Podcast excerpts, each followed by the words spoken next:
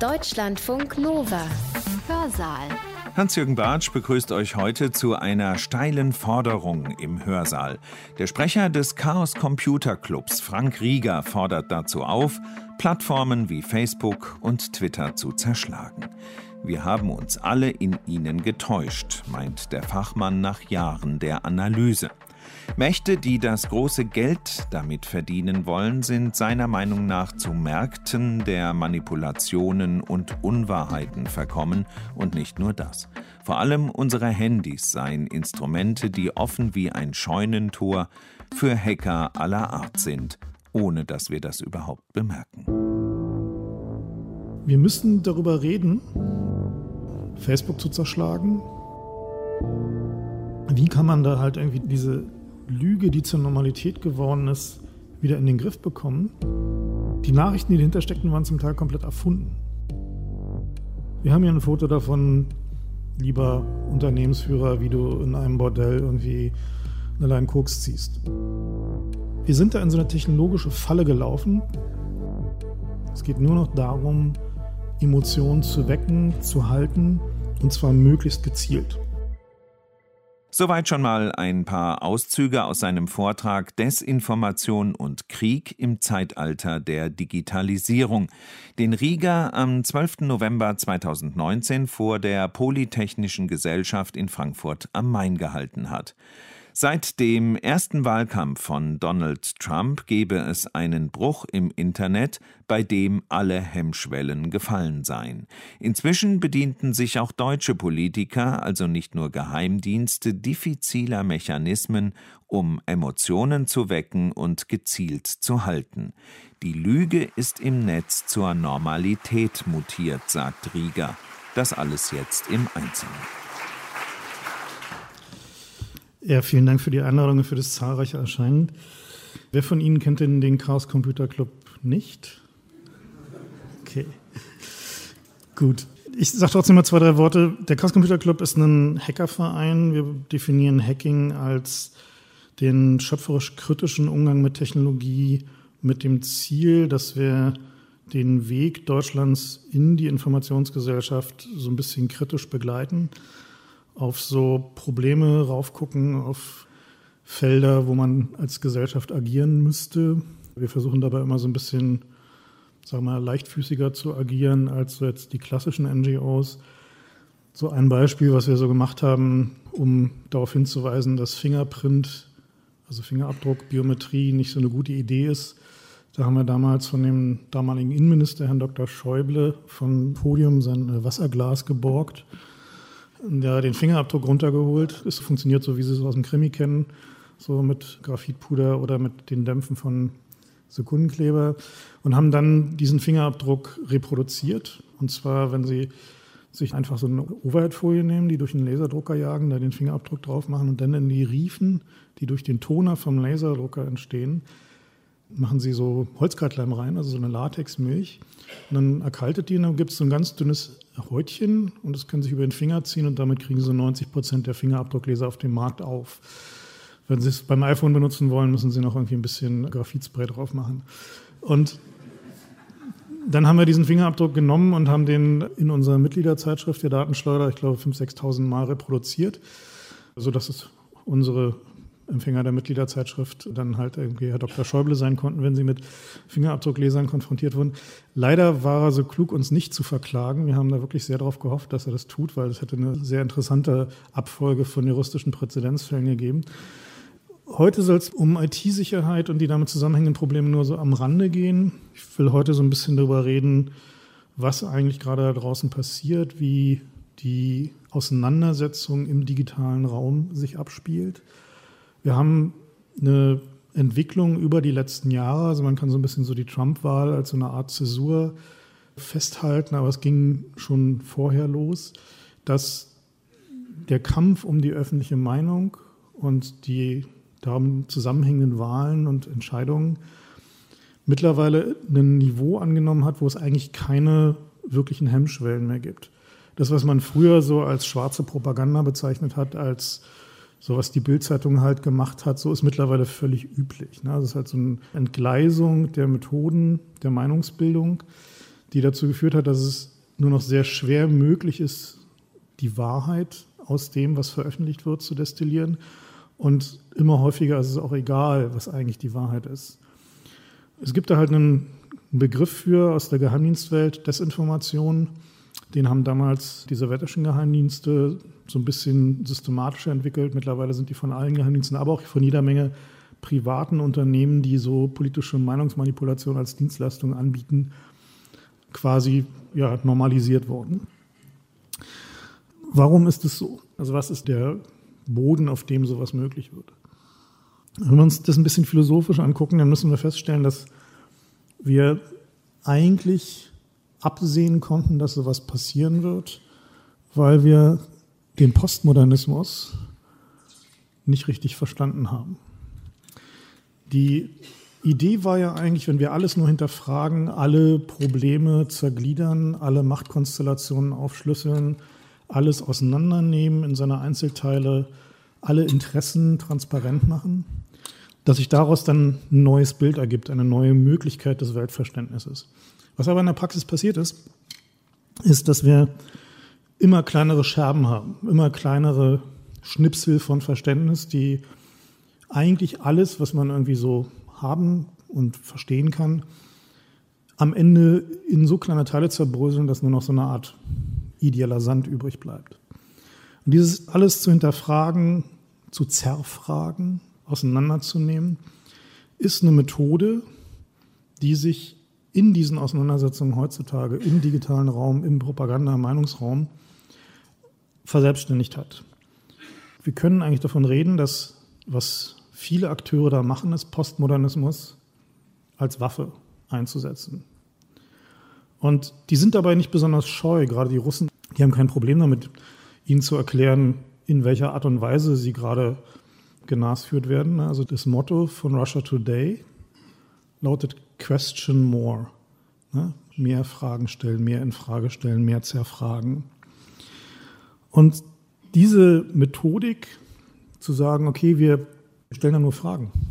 Ja, wir versuchen ja nur zu verstehen, wir versuchen ja nur möglichst alle Machtkonstellationen, alle Interessen zu hinterfragen, dahinter zu gucken, nachzuschauen, ist ja etwas, was wir erstmal als gut kennengelernt haben. Das ist ja die Grundlage von unserer modernen Mediengesellschaft. Das ist ja das, was wir von unseren Medien erwarten, dass die das herrschende System in Frage stellen, dass sie die Strukturen in Frage stellen, dass sie versuchen rauszubekommen, was wirklich passiert ist und welche Interessen hinter bestimmten Ereignissen stehen. Und das ist ja auch gut. Das Problem ist nur, wenn danach nichts mehr kommt, wenn danach keine ideeller Neubeginn passiert, wenn es keine neuen Möglichkeiten mehr gibt, sich irgendetwas zu vergewissern oder irgendeinem Ziel hinterher zu streben, ohne dass es sofort wieder zerfragt wird, kann nichts Neues entstehen. In der Situation sind wir heute gerade. Die Methodik, die die Russen da verwenden, ja, also wenn wir jetzt uns so die, russischen Propagandakanäle angucken, und ich sage mal ganz klar, am Anfang, damit es da keine Missverständnisse gibt, die nehme ich nur als Beispiel, weil die am sichtbarsten sind, am dreistesten sind. Aber die Methoden sind nicht einzigartig. Die sind nicht die einzigen, die es tun. Mittlerweile tun es alle. Was die da machen, ist, die haben das Drehbuch, quasi die Handbücher der westlichen Propagandasender, die zu Zeiten des Kalten Krieges gegen den Osten gerichtet waren, übernommen umgedreht und erweitert. Wenn Sie sich angucken, was damals so Rias Berlin oder Radio Free Europe gemacht hat, ja, also so der Slogan war eine freie Stimme der freien Welt, die haben genau dasselbe getan. Die haben im Wesentlichen vorwiegend wahre Nachrichten aus dem Osten selektiert, in einer bestimmten Art und Weise dargestellt und Fragen gestellt.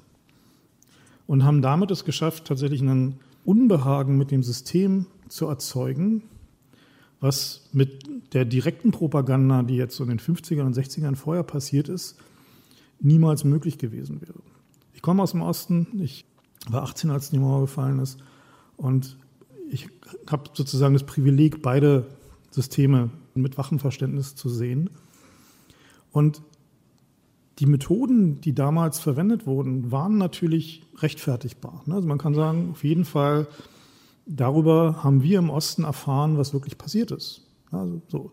Und genau dasselbe passiert aber heute, zumindest am Anfang, bei dem, was die Russen da machen mit Russia Today. Die haben erstmal die Kameras raufgehalten auf soziale Bewegungen, auf Missstände, die in den großen Medien erstmal so ein bisschen underreported waren. Also wo es halt nicht so viel Material zu gab, beziehungsweise wo es halt irgendwie auch einen gewissen Widerstand seitens der großen Medien gibt, darüber zu berichten, weil die Mechanismen, mit denen Medienberichterstattung heutzutage funktioniert, sind relativ eingefahren. Die Themen, die erzählt werden, folgen immer so einer gewissen ja, Choreografie, die halt irgendwie nicht zentral gesteuert ist, sondern die sich einfach daraus ergibt, was für Menschen da arbeiten, wie die denken, was deren Prioritäten sind und was die für wichtig halten.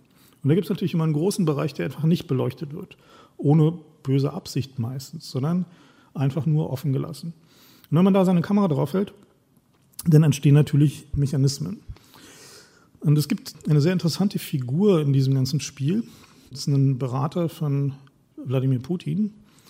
Der Mann heißt Wladislav Surkov.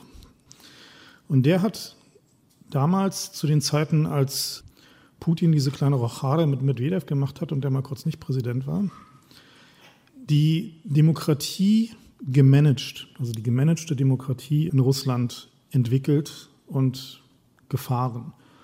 Und das hat er so gemacht, er hat halt einfach alle unterstützt. Ne, der hat irgendwie Neonazis, Skinheads unterstützt, staatstreue Jugendbewegungen, Umweltbewegungen, liberale Parteien, Anarchisten, Schwulenbewegung, hat die einfach mal alle querbeet unterstützt. Über Finanzierung, zur Verfügung stellen von Räumen, Duldung von Demonstrationen, Registrierung von Parteien und so. Und dann hat er es durchsickern lassen, dass er sie alle unterstützt hat, nach und nach. Und der Effekt davon war natürlich eine massive Demoralisierung der russischen Zivilgesellschaft, weil die Leute, die sich da engagiert haben, die ihre Lebenszeit reingegeben haben in einen Zweck, an den sie geglaubt haben, egal ob es jetzt Umweltschutz oder Nationalismus ist, fühlten sich hinterher einfach nur benutzt.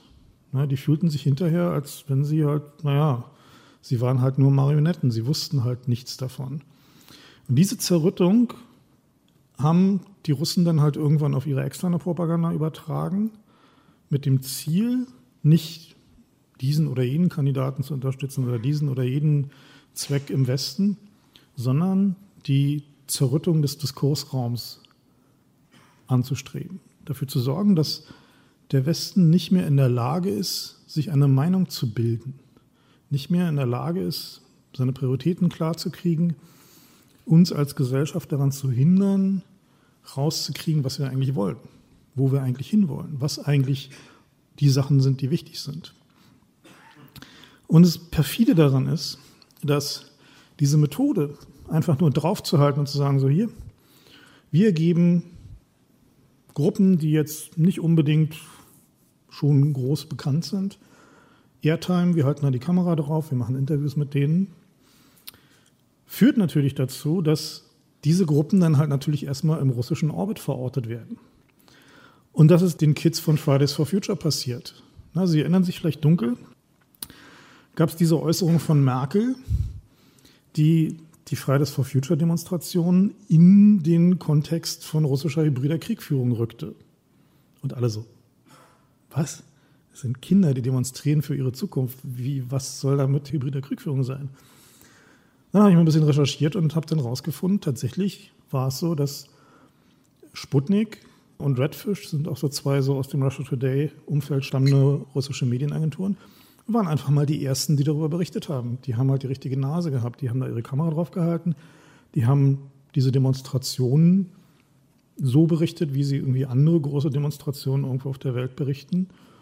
Und es führte dazu, dass natürlich in den Kanzleramt und wo auch immer diese Beurteilungen stattfinden, die natürlich sofort verortet wurden, okay, ist offensichtlich irgendwie Teil der russischen hybriden Kriegsführung und da müssen wir halt aufpassen. Das heißt, dieser Mechanismus hat sich schon in die nächste Ableitung begeben. Ne? Das heißt also in dem Augenblick, wo die auch nur irgendwo draufhalten, wird schon vermutet, dass es eine russische Aktion sei. Und damit brechen die Scherben in noch immer kleinere Stücke. Das weniger wird es immer noch möglich zu erkennen, was da eigentlich passiert.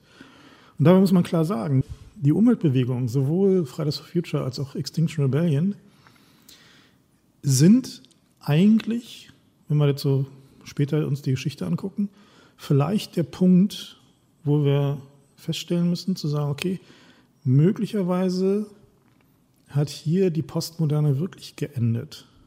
Weil plötzlich sind da Leute, die glauben an was. Die haben ein Ziel. Die wollen was. Die tun sich zusammen, die gehen auf die Straße, die lassen sich im Zweifel verhaften. Die wollen, dass sich was verändert. Und sie wollen nicht immer nur permanent hinterfragen, weil sie klar ist, was das Ziel ist und wo der Feind steht am Ende. Ist eine bisschen gewagte Hypothese, ich weiß, aber trotzdem wollte ich sie gerade mal postulieren, um deutlich zu machen, dass es nicht ausweglos ist. Was gerade total ausweglos aussieht, ist ja dieses ganze Ding, was da gerade in Großbritannien passiert. Dieses Brexit, muss man ja schon sagen, Epos, was sich da ausrollt, ist deswegen so langwierig und deswegen auch so unverständlich aus der Außenperspektive, weil da alle Akteure, die da unterwegs sind, alle Parteien, die jetzt nicht unbedingt politische Parteien sein müssen, mit allen Mitteln unterwegs sind, die wir gerade so im Bereich Propaganda, Manipulation und so weiter und so fort kennen. Die haben da keine Hemmung, so überhaupt gar keine. So, und das ist halt in Großbritannien traditionell sowieso schon so ein bisschen hemdsärmeliger, aber in diesem Fall wird es halt richtig extrem. Und dahinter stehen Interessen, die wir noch nicht so richtig sehen können. So, wenn man da mal so ein bisschen nachguckt und versucht rauszukriegen, wer finanziert denn eigentlich diese Brexit-Partei? Wer steckt denn eigentlich hinter dem Move zu Johnson? Dann sieht man da so eine Klasse von, ja, also ich glaube, der richtige Begriff sind Disasterkapitalisten. Das heißt also Leute, die verstanden haben, dass in Situationen des Chaos und der Ungewissheit enorm große Profite zu machen sind, wenn man weiß, was passieren wird und wohin die Reise geht. Und wenn wir uns, noch einen Augenblick bei diesem Brexit-Ding zu verweilen, die theoretischen Grundlagen anguckt, die dahinter stehen, also die Idee zu sagen, wieso wollen wir denn eigentlich einen Brexit? Dann gibt es halt dieses ganze Universum von irgendwie, wir wollen nicht mehr an die EU zahlen, sondern wir wollen irgendwie unser Geld selber behalten und wir wollen nicht mehr so viele polnische Klempner bei uns haben und so weiter. Und dann gibt es aber eine Figur, Dominic Cummings, der der Berater von Johnson ist, der hat ein theoretisches Gebäude dafür, was er eigentlich nach dem Brexit will. Also wieso er es eigentlich will. Und das Interessante daran ist, das schreibt er halt auch auf. Das ist nicht besonders geheim. Der hat einen Blog, ist eher sowas für einen langen Abend. Das sind dann immer so 20 Seiten Blogposts, wo man halt eine Weile dran rumliest ist aber durchaus zum Verständnis des ganzen Spiels ganz interessant. Und der hat eine Idee, was er mit Großbritannien will. Der will dann nämlich die Demokratie abschaffen. Nicht, weil er sagt, Demokratie ist blöd oder so, sondern sagt, Demokratie ist zu langsam. Und er will eine Regierungsform, die quasi so eine Art Expertenregierung ist. Und jetzt nicht so nach dem Motto, wir ernennen jetzt irgendwie unseren größten Umweltexperten zum Umweltminister. Nein, er sagt halt, das Parlament soll nur noch dazu dienen, der Regierung grobe Vorgaben zu machen, so nach dem Motto, wir wollen mehr CO2-Reduktion oder wir wollen weniger CO2-Reduktion oder wir wollen, keine Ahnung, die landwirtschaftliche Produktion steigern. Egal wie, ob jetzt mit Gentechnik oder ohne Gentechnik, geht die dann eigentlich nichts mehr an. Das ist dann sozusagen nicht mehr das, worum die sich zu kümmern haben. Und den Rest machen dann so Experten, die Zugriff auf alle Daten haben, die künstliche Intelligenzen haben, die ihnen helfen, diese Daten zu analysieren. Und der spricht von dem sogenannten Real-Time Government, also der Echtzeitregierung. Und dahinter steckt die Idee zu sagen, okay, wenn wir eine Regierung haben, die nicht wie die EU drei Jahre braucht, um irgendwie darauf zu reagieren, dass man jetzt weiß, was die Bienen umbringt und man halt irgendwie so ein paar Insektizide mal verbieten müsste oder was auch immer das gerade das Thema ist, auf das man reagieren müsste, sondern wenn man in einer Woche reagieren kann. Man sagen kann, okay, haben es verstanden, irgendwie hier sind die Daten, wir haben sie analysiert, zack, Entscheidung, diskutiert niemand lange rum, keine Parteipolitik, keine Kompromisse. ab dafür. Dann, so seine Theorie, CRISPR in der Landwirtschaft und so weiter. Weil, wenn dann irgendwas schief geht, kann man ja schnell reagieren. Also ich finde es deswegen faszinierend, deswegen erzähle ich es auch, weil es das erste Mal ist, dass halt hinter so einer super destruktiven Aktion wie diesem Brexit eine Ideologie steht. Und das Spannende daran ist, der Typ ist halt ein Meister in diesen Desinformationstechniken, die ich eingangs erläutert habe. Und er hat auch keinerlei Hemmungen. Es gibt, wenn Sie da so einen gewissen Einblick haben wollen, einen sehr guten Kinofilm drüber, Brexit the Movie, wo Cumberbatch den Cummings spielt und ist sehr nah an den realen Ereignissen, also nur ein bisschen dramatisiert, also können Sie sich mal angucken, ist durchaus lohnenswert. Dieser Film erklärt halt auch so ein bisschen so diese Mechanismen, wie die damals halt dieses Brexit-Vote gewonnen haben. Und es war genau das. Das heißt, die gehen nicht mehr auf eine sachorientierte Politik, sondern auf reine Emotionen. Es geht nur noch darum, Emotionen zu wecken, zu halten und zwar möglichst gezielt. Und es funktioniert deswegen, weil zum einen unser Verhältnis zur Wahrheit, muss man klar sagen, durch die Internetpublikationsmechanismen massiv zerrüttet ist. Wir haben da draußen Leute, die glauben, dass irgendwie Impfungen im Wesentlichen dazu dienen, irgendwie die Bevölkerung zu vergiften. Es gibt eine Flat Earth Society, die nicht ganz klein ist. Die hat einen YouTube-Kanal mit irgendwie Hunderttausenden von Zuschauern. Und man denkt sich so, hä? Wie kann das denn passieren? Und der Grund dafür ist einfach, dass die Leute, die Algorithmen designt haben, mit denen soziale Medien und YouTube funktionieren, die haben nicht das Ziel gehabt, die Ideale der Aufklärung voranzubringen, sondern die haben das Ziel gehabt, einfach mehr Geld zu verdienen. Und das haben sie dadurch gemacht, dass sie festgestellt haben, Inhalte, die emotional aufwühlend sind, also sowas wie Hass oder Aufregung oder auch Lachen, werden häufiger geteilt, führen dazu, dass Leute länger auf den Plattformen bleiben und sich mehr mit diesen Inhalten auseinandersetzen. Und es führt dann dazu, dass automatisch Inhalte, die Hass erzeugen, Zwietracht, Spaltung, auf diesen Plattformen weiter nach oben gespült wurden. Und zwar nicht, weil die wollten, dass jetzt fremdenfeindliche Inhalte oder dass die Erde flach ist, jetzt weiter nach oben gespült wird. Das haben einfach deren Algorithmen getan, die darauf programmiert waren, dass die Leute länger auf der Plattform bleiben und mehr klicken. Weil dann sehen die halt mehr Werbung und dann verdienen wir daran mehr Geld. Das heißt, wir sind da in so eine technologische Falle gelaufen, parallel zu den Mechanismen der Machtinteressen, über die ich eingangs gesprochen habe, sind jetzt auch die technischen Umsetzungsmöglichkeiten für diese Zerrüttung des Diskursraums, für die Abschaffung der Wahrheit entstanden, weil wir ein werbefinanziertes Internet haben. Und nur über Werbung diese ganzen Mechanismen wie YouTube und so weiter und so fort am Laufen gehalten werden. Ein wesentlicher Aspekt dabei ist die Geschwindigkeit. Wenn wir uns so diese, also insbesondere im Vorfeld dieser Trump-Wahl angucken, da gab es so einige Dinge, wie zum Beispiel halt dieses sogenannte Pizzagate, ne, was halt irgendwie so eine vollständig erfundene Geschichte über eine pädophilen Gruppe bei den Demokraten, die sich in einer Washingtoner Pizzeria treffen sollte, war. Die war völlig aus der Luft gegriffen. So, da gab es nichts irgendwie ansatzweise, was irgendwas mit Fakten zu tun hatte. Und diese Geschichte ist innerhalb von Tagen in den Google Search Ranks brutal nach oben gegangen. Die entsprechenden Hashtags sind auf Twitter und auf Facebook durch die Decke gegangen. Und zwar so schnell, da konnte niemand wirklich reagieren. Da gab es halt keine Möglichkeit, irgendwie dagegen zu steuern. Das war dann hinterher alles sehr mühsam. Und da stellte sich dann so die Frage, hm, sind es Bots? Ne? Sie erinnern sich dunkel an die Diskussion, Social Bots, ist das eigentlich unser Problem? Stellt sich heraus, nein.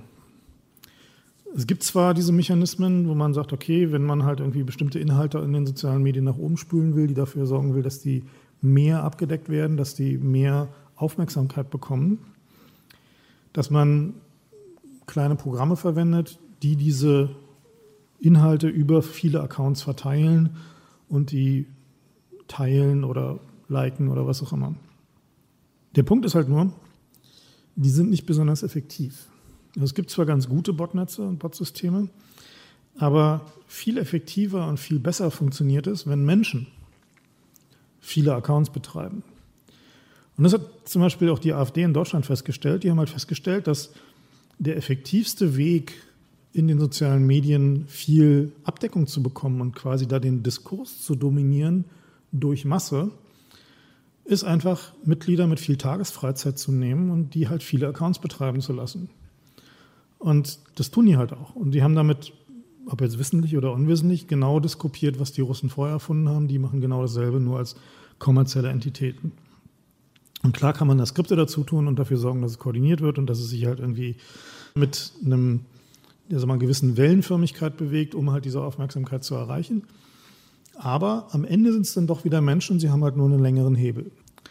Und das heißt, diese ganze Diskussion darum, sollen jetzt irgendwie Facebook und Twitter und Co. halt irgendwie diese Bots irgendwie verbieten oder kann man die irgendwie erkennen oder irgendwie sowas, ist halt sinnlos. Ne? Hat halt irgendwie wenig mit dem zu tun, was unser eigentliches Problem ist nämlich dass wir eigentlich keine geteilte Übereinkunft in der Gesellschaft mehr darüber haben, was eigentlich da draußen passiert, was die Wahrheit ist, was die Ziele sind, die wir anstreben sollten. Ein wichtiger Punkt in diesem ganzen Spiel ist die Diskreditierung von Einzelpersonen. Und deshalb so eine klassische Domäne geheimdienstlichen Handelns in der Öffentlichkeit. Bei den Russen läuft es unter einem schönen Schlagwort Kompromat. Und da bietet der digitale Raum halt eine Menge an neuen Möglichkeiten. Sehr schön war diese Geschichte, als rauskam, dass Jeff Bezos, der hatte da halt so ein bisschen so eine hässliche Scheidung äh, am Bein und die wurde dadurch befördert und gegen ihn gerichtet, dass Inhalte aus privaten Kommunikationen von Mobiltelefonen publiziert wurden. Wie sich dann rausstellte, interessanterweise, von Saudis. Das heißt, dahinter steckten saudi-arabische oder von Saudi-Arabien bezahlte Dienstleister, die diese Informationen besorgt haben. Und zwar deswegen, weil Jeff Bezos irgendwann die Washington Post gekauft hat und die Washington Post Saudi-Arabien kritisch berichtet hat. Und das heißt, was daraus deutlich wird, ist, dass die Möglichkeiten für einzelne Staaten, aber auch für große private Akteure, dreckig zu spielen, haben dramatisch zugenommen. Wir alle haben unsere privaten Daten auf dem Mobiltelefon. Unsere Mobiltelefone sind das, wo am meisten Kompromat über uns liegt. Und die sind leider nicht besonders sicher, muss man einfach klar sagen, wenn man nicht Maßnahmen ergreift, die zum Teil ein bisschen unbequem sind und dazu führen, dass man halt nicht mehr so leichtfüßig und bequem damit umgehen kann. Dieses Kompromat wird natürlich auch als Waffe benutzt, ohne es zu publizieren.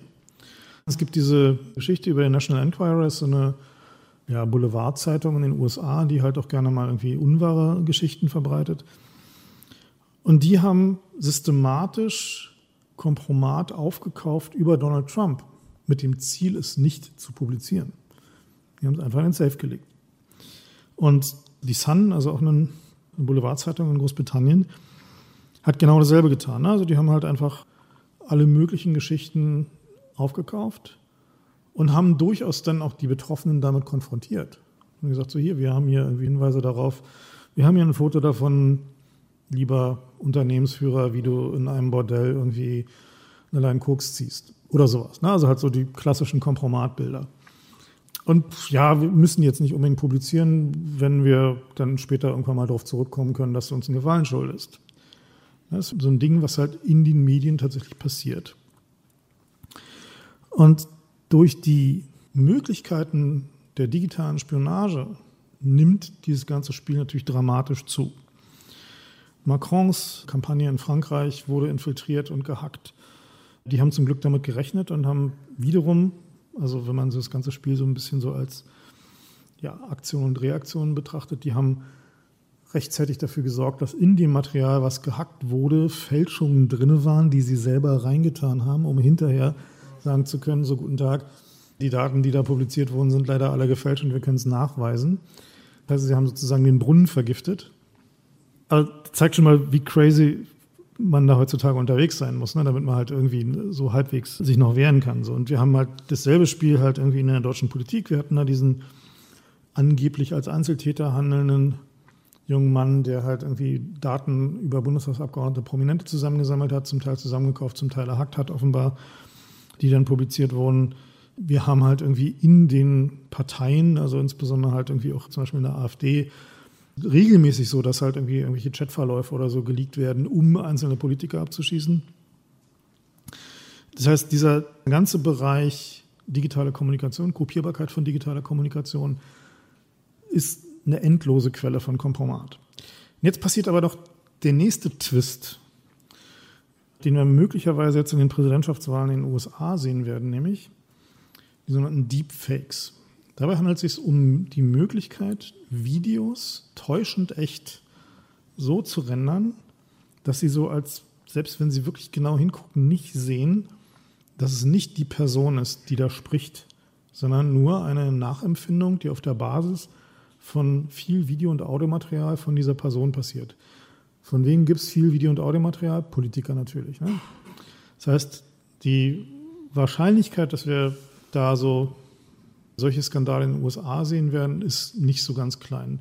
Dass es da irgendwelche Hemmungen gibt, können wir irgendwie ausschließen. Wir hatten gerade diese Geschichte von einer amerikanischen Abgeordneten, die zurücktreten musste, nachdem intime Bilder von ihr geleakt wurden. Die hatte etwas unorthodoxe Beziehungsmodelle, die dann halt bei einem der Teilnehmer irgendwie nicht mehr auf Gegenliebe stießen und dann hat der halt offensichtlich diese Daten geleakt oder irgendwo anders verloren gegangen, wie auch immer, die dann halt zurücktreten musste deswegen und solche Sachen werden halt noch häufiger passieren, möglicherweise eben auch mit gefälschten Videos. Es kann natürlich dann auch wiederum im nächsten Schritt passieren, ne, es geht immer eins weiter, dass es dazu führt, dass echte Videos, echte Kompromatvideos wertlos werden, weil natürlich die Betroffenen sagen können, ja, nee, ist ein Deepfake. Das hat nichts mit der Realität zu tun, hat sich irgendjemand ausgedacht. Die Quintessenz, wenn man darauf guckt, als Akteur im politischen Bereich, als Partei oder wie auch immer, ist die Leichtsinnigkeit, mit der momentan die digitalen Systeme in diesem Bereich betrieben werden, kann halt so nicht weitergehen.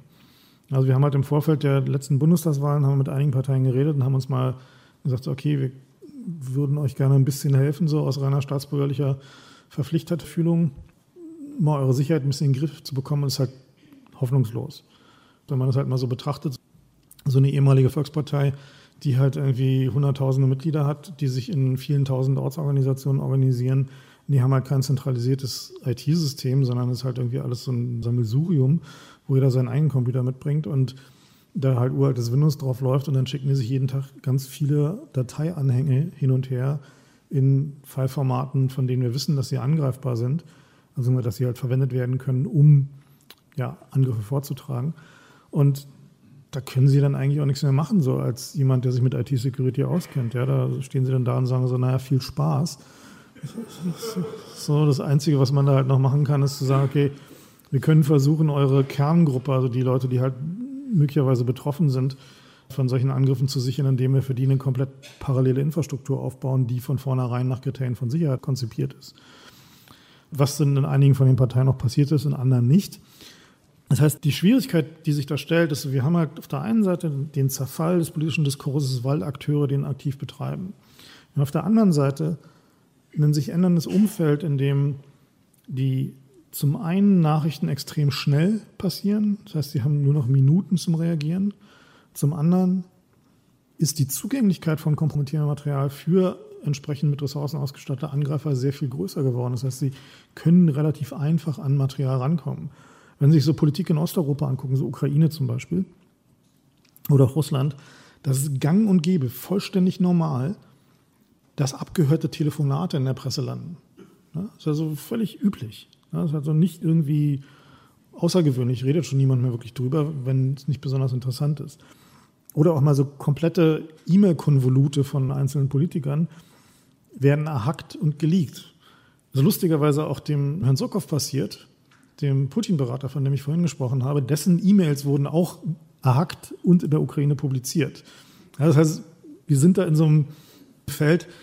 Es gab mal einen CIA-Chef, der hieß James Jesus Angleton, der hat den Begriff der Wilderness of Mirrors geprägt. Ja? Der meinte damit, eine Welt als Spiegelkabinett kennen Sie vielleicht noch früher so vom Rummel, vom Jahrmarkt so, also diese Spiegel, die da so stehen, wo Sie nicht wirklich wissen, wo jemand, mit dem Sie gerade reden, jetzt eigentlich wirklich steht. Also so, sondern Sie gucken halt irgendwie durch viele verschiedene Spiegel dahin. Und so ähnlich entwickelt sich die Welt gerade, in der wir leben. Das heißt, wir haben diese Gewissheiten nicht mehr und immer mehr Dinge in der realen Welt bewegen sich auch dahin. Nehmen Sie zum Beispiel die Angriffe auf die saudischen Ölverarbeitungsanlagen, die mit Drohnen oder Raketen passiert sind, wo es auch niemand mehr so richtig sagen konnte, wer war es denn nun eigentlich? So die Amerikaner munkelten, ja, wir hätten da irgendwelche Radar-Dinge, die so aussehen, als könnten es irgendwie die Iraner gewesen sein. Und dann kam wiederum raus, dass es noch irgendwie andere Mächte in der Region gibt, die in derselben Gegend irgendwie Schiffe stehen hatten, von denen es auch hatte abgeschossen werden können. Man weiß es nicht mehr. Ne? Das heißt, also diese Charakteristik von digitalen Angriffen, dass sie eigentlich eine Attribution nicht mehr zuverlässig machen können, dass sie eigentlich nicht mehr wirklich wissen, wer jetzt hinter einem Angriff steht und schon gar nicht, was dessen Ziel ist, überträgt sich auf die reale Welt. Das heißt, dieses alte Szenario, was wir gewöhnt sind, in dem wir auch mental immer noch verhaftet sind, dass es so klare Machtblöcke gibt, die sich halt behaken und die vielleicht mal so ein bisschen Geheimnisaktivitäten machen, um zu vertuschen, dass sie dahinter stecken, wird abgelöst von einer Welt, die halt so jeder gegen jeden mit allen Mitteln bedeutet und wo die Toleranz dafür, ja, Mittel einzusetzen, die man früher halt irgendwie sich nicht getraut hat einzusetzen, sehr viel größer geworden ist diese Deepfake-Geschichte, ne, von der ich vorhin sprach, hat schon so erste Auswirkungen.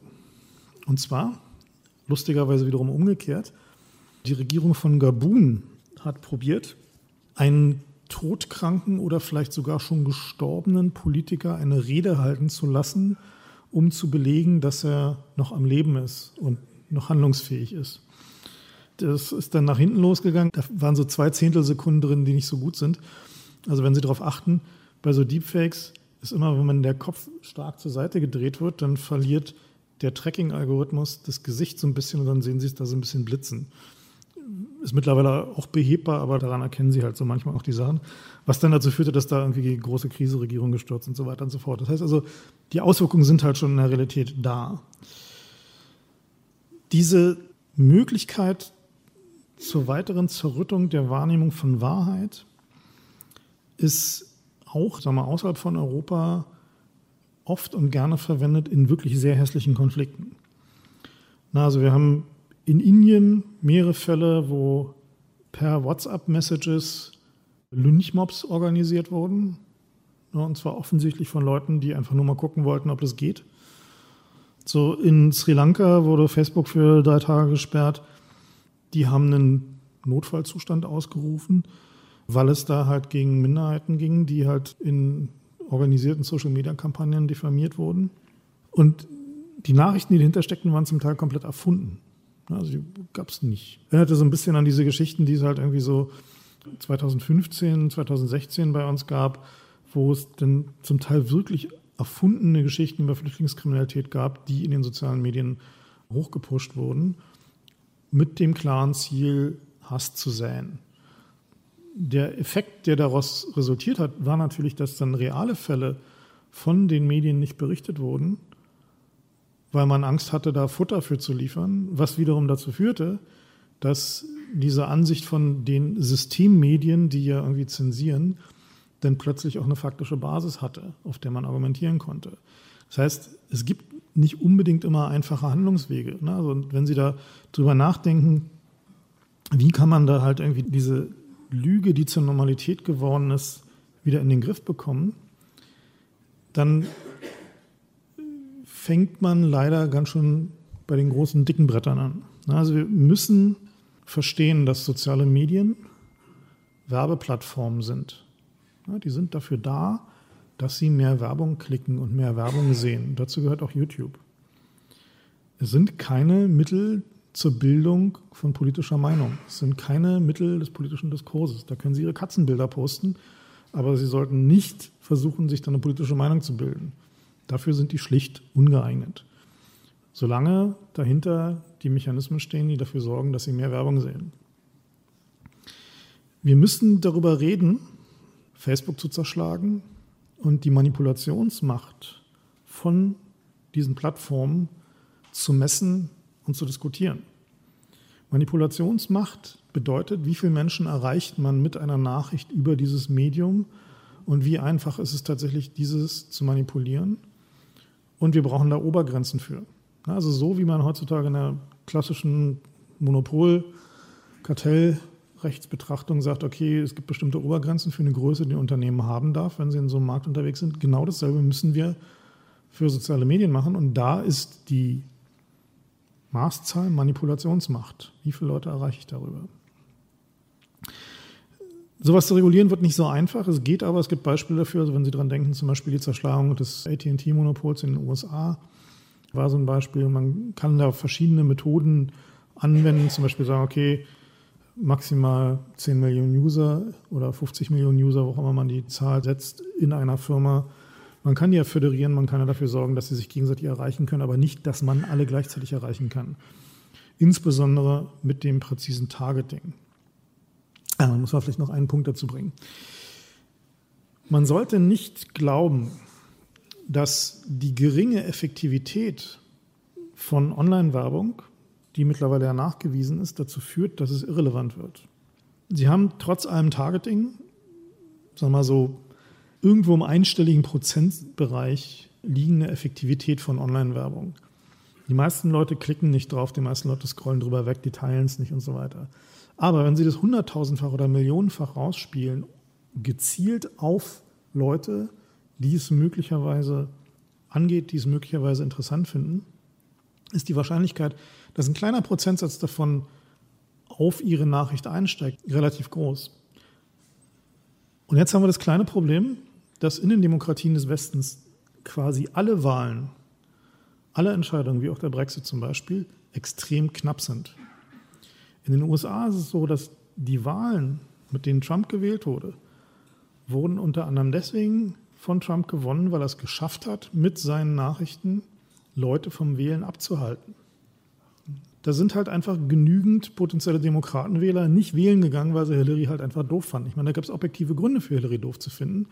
Aber dann auch noch getargetet zu sagen, so hey, bleib doch einfach zu Hause, hat halt gereicht. Es geht dann immer nur um wenige Prozent. So beim Brexit ist es genauso. Ich meine, Brexit waren das drei Prozent oder irgendwas der Stimmen, die halt irgendwie dazu geführt haben. Das heißt, auch wenn diese Online-Werbung und diese Online-Desinformation insgesamt relativ ineffizient ist, es reicht, ein paar Prozent zu verschieben oder ein paar Prozent davon abzuhalten, ihre Stimme abzugeben, um die Entscheidung zu verändern. Deswegen funktioniert es. Grundsätzlich müssen wir uns darüber im Klaren sein, dass die sozialen Medien, insbesondere Twitter und Facebook, einen fundamentalen Irrtum erzeugt haben in uns allen. Nämlich die Vermischung von individueller Kommunikation. So, zwei Menschen unterhalten sich oder drei Menschen unterhalten sich und Information, Publikation in der Öffentlichkeit. Man unterhält sich nämlich in der Öffentlichkeit. Und wir haben halt die Situation in gerade jetzt mal Facebook oder Twitter oder ähnlichen, wenn man das jetzt mal in die reale Welt übertragen wollen würde, ne, dann haben wir die Situation, Sie haben ein Stadion, da sind 50.000 Menschen drin, jeder von denen hat ein Megafon und sie versuchen über Abtreibung zu diskutieren. So. Und das ist halt die Situation, die wir da gerade haben. Und das heißt, wir können nicht mehr diese Räume als effektive Mittel des politischen Diskurses betrachten. Tut mir leid. Vielleicht liegt die Zukunft darin, wieder kleinere, vertrauenswürdige Räume zu finden, in denen wir kommunizieren können, in denen wir unsere politische Meinung bilden können, in denen wir in der Lage sind, Gedanken voranzubringen. Also eines der Probleme, was wir sehen, gerade in den sozialen Medien, ist, die Leute wollen ein Argument gewinnen.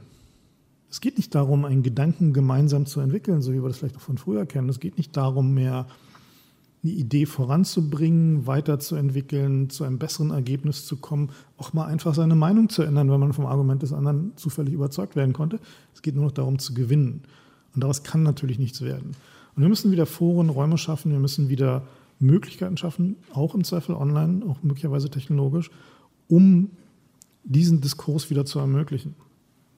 So, es gibt so ein paar zarte Ansätze dafür. Also einer davon ist Mastodon, das ist ein Social Media System, was so funktioniert, dass es viele Server gibt, die ihre eigenen Regeln haben.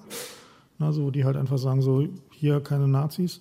oder was auch immer gerade oder hier nur Vegetarier, gibt es auch, die aber trotzdem miteinander föderiert sind. Das heißt, man kann miteinander reden, aber lebt tatsächlich in einer Umgebung mit selbstgewählten Regeln, die dazu führen, dass man sich da wohlfühlen kann und möglicherweise Gedanken und Diskurse voranbringen kann. Ich denke, da müssen wir irgendwie wieder hinkommen. Damit bin ich äh, erstmal am Ende, wenn Sie noch was lesen wollen. Ich habe mit meiner Kollegin Konstanze Kurz ein Buch geschrieben, äh, das heißt Cyberwar, wo wir genau darüber auch eine Menge schreiben. Vielen Dank. Frank Rieger vertritt die Ansicht, mit YouTube, Facebook, Twitter und Co. kann und darf es so nicht mehr weitergehen. Und er sieht ein erstes zartes Pflänzchen für ein Umdenken auf anderen, noch im Aufbau befindlichen Plattformen. Das war ein Hörsaal über einen Irrtum, dem wir angeblich alle unterlegen sind. Deutschlandfunk Nova. Hörsaal. Samstag und Sonntag um 18 Uhr. Mehr auf deutschlandfunknova.de.